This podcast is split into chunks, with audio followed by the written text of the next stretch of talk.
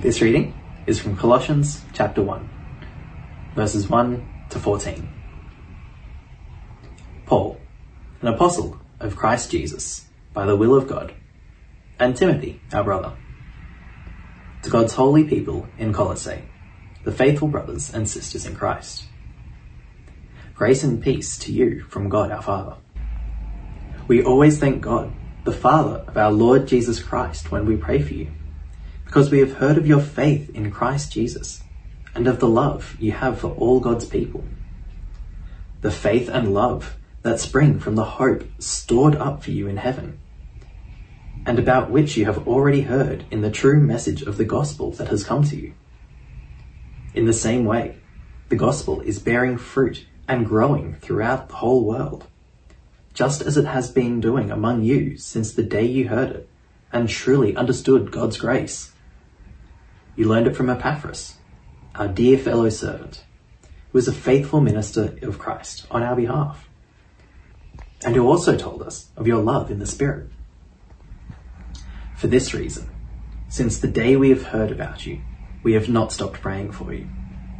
We continually ask God to fill you with the knowledge of His will through all the wisdom and understanding that the Spirit gives, so that you may live a life worthy of the Lord and please Him in every way, bearing fruit in every good work, growing in the knowledge of God, being strengthened with all power according to His glorious might, so that you may have great endurance and patience, giving joyful thanks to the Father who has qualified you to share in the inheritance of His holy people in the kingdom of light. For He has rescued us from the dominion of darkness and brought us into the kingdom of the Son he loves, in whom we have redemption, the forgiveness of sins. Have you ever had that feeling that whatever you do, it's never going to be good enough? That feeling that whatever you're just, whenever you're just about to cross the finish line, someone moves it further away. So all the way through school, I was told, work hard or you won't get on the uni course that you want to. And then at uni, work hard or you won't get the job that you want to. And then when I did get a job, work hard or you won't fulfill your potential or get a promotion or whatever it was. And it can feel like a treadmill that is never switched off. And you feel like saying, Will it never end? Will I never be good enough? Will someone always want me to be something better than I am? And what about God? What does God want from us? Is there something better God wants us to be? Well, we're in our series, Church with Purpose, looking at five purposes, five themes that we find in the Bible that tell us what God wants us to be getting on with as His church. We've seen magnification, doing everything for God's glory, mission, joining in God's mission of saving people through Jesus, membership, loving and being loved, welcoming in and building one another up because that's what Jesus has done for us. And next week, Steamer will finish the series with ministry, serving one another. But today we're looking at maturity, looking at what is the something better that God wants for us, and how do we get there? For each of these purposes, we have a working definition that we go with, and here it is for maturity. As Christians, we've been given a whole new identity in Christ. We've been transformed into the likeness of Christ through a lifestyle of repentance and faith, enabled by the gospel and empowered by the Holy Spirit. So, transformed into the likeness of Christ. That's the something better that God wants for us. And then to sharpen this into a purpose, you know, uh, what we're aiming for with the things we do together as church, is to see God's people deepen in faith, hope, and love as we grow together in our knowledge of God's Word and depend on Him in prayer. So let's look at some of these ideas as we find them in Paul's letter to the Colossians in the first chapter that we had read for us. Here's an outline of where we're headed knowing where we are, knowing what God wants, doing what God wants, and growing as God wants. And then we'll briefly think about how we're going in our own maturity. First, then, before we look forwards, thinking about growing in maturity, it's important to remember where we're starting from. It's important to be knowing where we are. Fundamentally, in terms of being safe with God for eternity, we've already crossed the finish line. The Apostle Paul had never met these Christians at Colossae, but he'd heard enough about them from his ministry buddy Epaphras. So you remember him from when we looked at Philippians. But Paul's heard enough about them to know that their salvation is secure. Colossians 1 verse 2. To God's holy people in Colossae, the faithful brothers and sisters in Christ, grace and peace to you from God our Father. When we put our trust in, in Jesus for our right standing before God, when we put Him in the driving seat of our life, we're forgiven. Every sin we've ever done or ever will do is paid for by Jesus. He saved us and included us so we're completely we are in Christ. He's embraced us into Himself. So when God looks at us, He sees us in Christ. And so we enjoy all the relationship benefits that Jesus does. His story becomes our story. So that's why Paul can call the Colossians God's holy people. If you're a Christian, the most important thing about you, the truest thing about you, is that you are in Christ. And it's the safest place in all creation. So, whilst we're thinking about how to please God with our lives today, we are not thinking about how to be right with God today.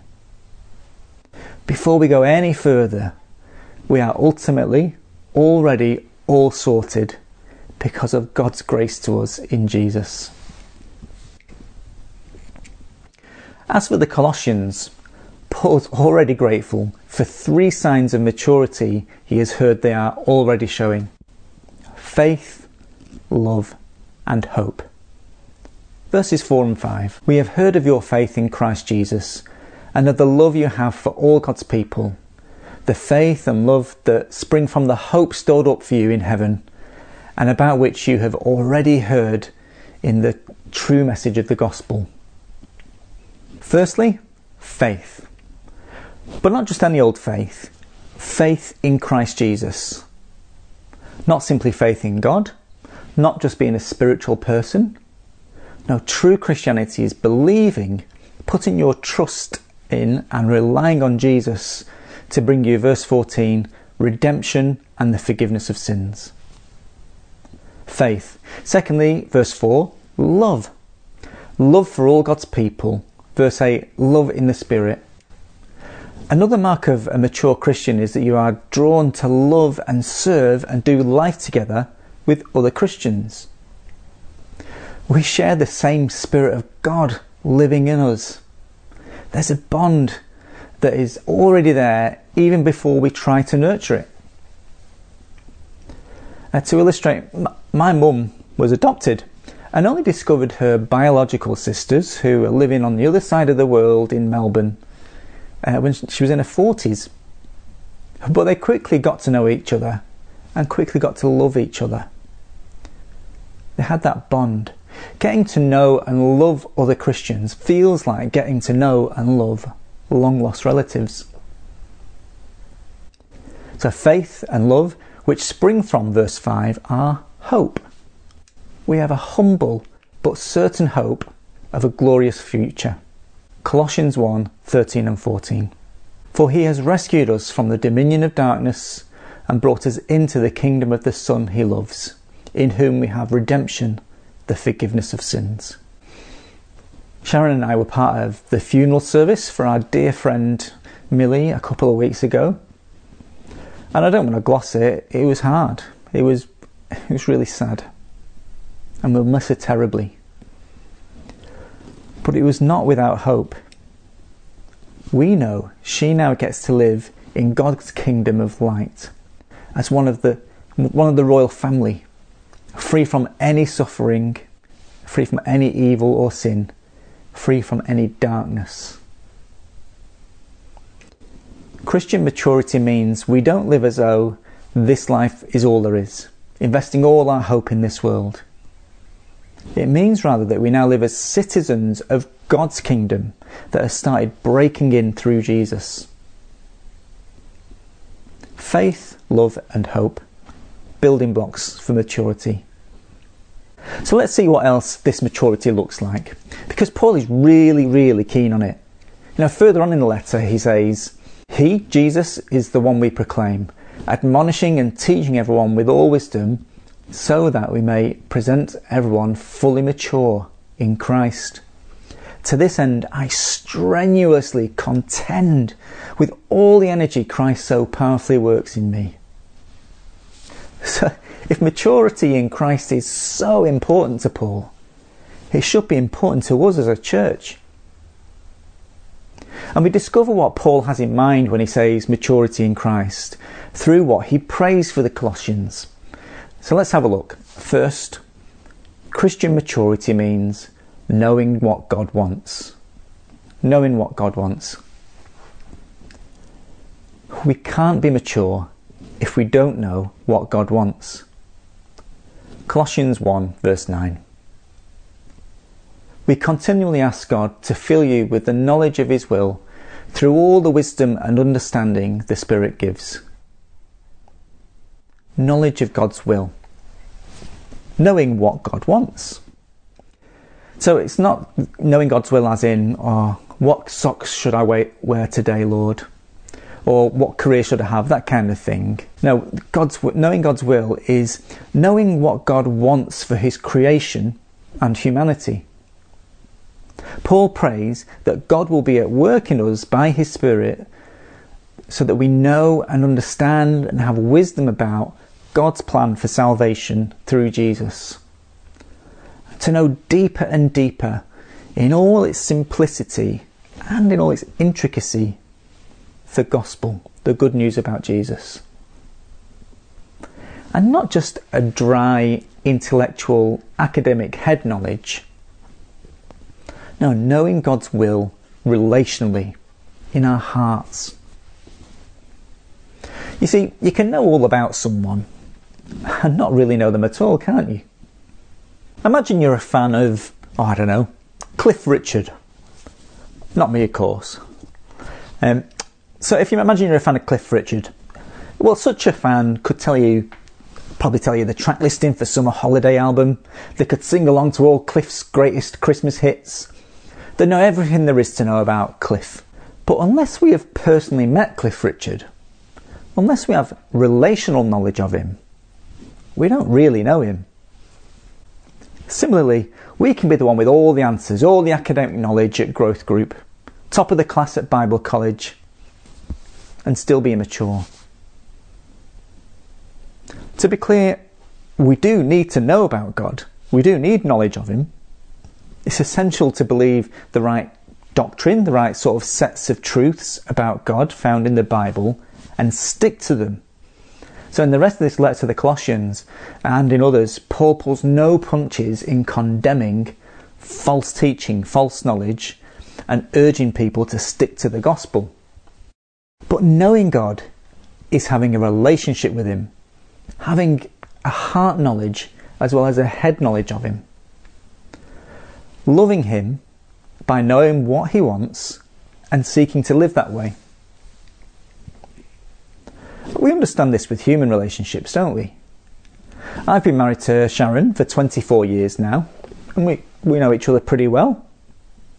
But imagine if I didn't know much about Sharon. That'd be awful, wouldn't it? You know, to marry her and then never to bother, never bother to find out what she likes, what she wants, to be ignorant her hopes and dreams. Even worse, what would it be to know what Sharon's hopes and dreams were? and completely not ignore them, not care about them. Now, I should confess, I know she longs for me not to leave the teaspoon on the bench when I've made a cup of tea. Uh, look, that's an ongoing 24 year long project. But you get the idea. We can't be mature if we don't know what God wants. Because without knowing that, we can't know how to relate to Him, how to love Him. God has revealed who He is, all His hopes and dreams, His character, His past dealings with humanity, and His future plans for us. Reveal all of that in His Word, in the Bible. It's all laid out for us there. And God speaks to us through it as His Spirit uh, illuminates it and hits it home to our hearts when we read it and reflect on it. Sometimes people want God to tell them His will directly. But that's like saying, Yeah, uh, look, God, it, look, it, looks like a good book. Um, can you just send me a summary in an email? It's like dismissing the chance to experience a musical at the theatre and just wanting to read a review about it instead. Well, this reminds me of the time I was out for dinner and a couple at our table were clearly having troubles and they've since split.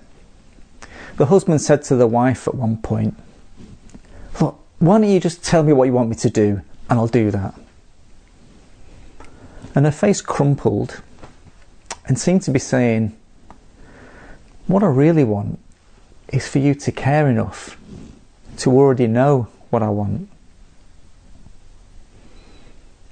God has poured his heart and soul out to us in his word, and he wants us to make decisions and live our lives based on what we know of him from the Bible. that's our next sign of maturity doing what God wants. Doing what God wants. Being mature means living out in practice what we know pleases God. So, Colossians 1 verse 10. Live a life worthy of the Lord and please Him in every way, bearing fruit in every good work, growing in the knowledge of God. Live a life worthy. That is, to love what God loves, to hate what He hates, uh, and for the way we live our lives to line up with that. To strive to live as sin free as possible, not to earn salvation, but because we are saved already. And as we do that, as we apply the gospel to our lives, we grow in our relational knowledge of God. It reminds me of some really helpful marriage advice Sharon and I got. Um, so, the church planting organisation we were involved with seeks to care for married planters by taking us on a marriage retreat each year. Uh, and we learned a great tool that when someone, uh, some issue or conflict comes up, instead of it collapsing into a big conflicty argument, what you say, what you do instead is use this tool. You say, when you do A, it makes me feel B. Could you please C? So, for example, back to the teaspoon. When you leave the teaspoon on the counter, it makes me feel like you don't care about the things that bug me. Could you please start putting it in the dishwasher? Pretty easy, hey? The idea is that it's specific and it locates the problem in the feelings that it creates, not the rights or wrongs of where the teaspoon should be. And it gives us a way forward. And in His grace, God has opened up in His Word so much that we can know what God would, God would say for when you do A, I feel, B, could you please C? So, maturing as a Christian means getting on with the could you please. And as we grow, anticipating more and more what that could you please for God is. But we won't be sinless or perfect as a church this side of eternity. But we can aspire to be. We can give it a red hot go. And it won't save us, but it will please and honour God as we display His goodness and grace to the world. And the good news is, we're not left to give it a red hot go under our own steam by our own efforts. Our next heading grow how God wants. Grow how God wants. Christian maturity means relying on God's strength. living a life that pleases God. Verse 11, being strengthened with all power according to his glorious might, so that you may have great endurance and patience. The world says to succeed, look within yourself. So here are some allegedly inspirational memes, the kind of thing that people share on Facebook. Never give up without a fight. Stop saying I wish, start saying I will. If you can't find a way, create one. Do you get the message? They all reckon it's down to you. You just need to try harder. I prefer this one from despair.com. At least it's honest. Get to work. You aren't paid to believe in the power of your dreams. But for Christians, that pull yourself up by your bootstraps attitude is immature. Maturity is knowing that we'll soon be burnt out and lost as a church if we attempt to live for Jesus in our own strength. Everything we aspire to do, we need God's power for. And notice this power isn't necessarily spectacular, it's for endurance and patience. We'll sometimes end up going against what God wants. We'll keep getting knocked down but we'll get up again, stronger, wiser, with more knowledge and understanding of God's will. And the fruit of this, verse 12, is joyful thanks instead of frustration. You see, under our own efforts, if we fail, well, we despair. If we succeed, we become proud. But relying on God's power, we can endure failure and when we succeed, we have joyful thanks, giving Him the glory. So, how do we do this? Well, we demonstrate our dependence on God in prayer. So, later on, have a look at the rest of Colossians, have a look at all the prayers that Paul prays, prays and try praying them for yourself or for others at church. So, finally, what about us? What practical ways can we be growing in our maturity?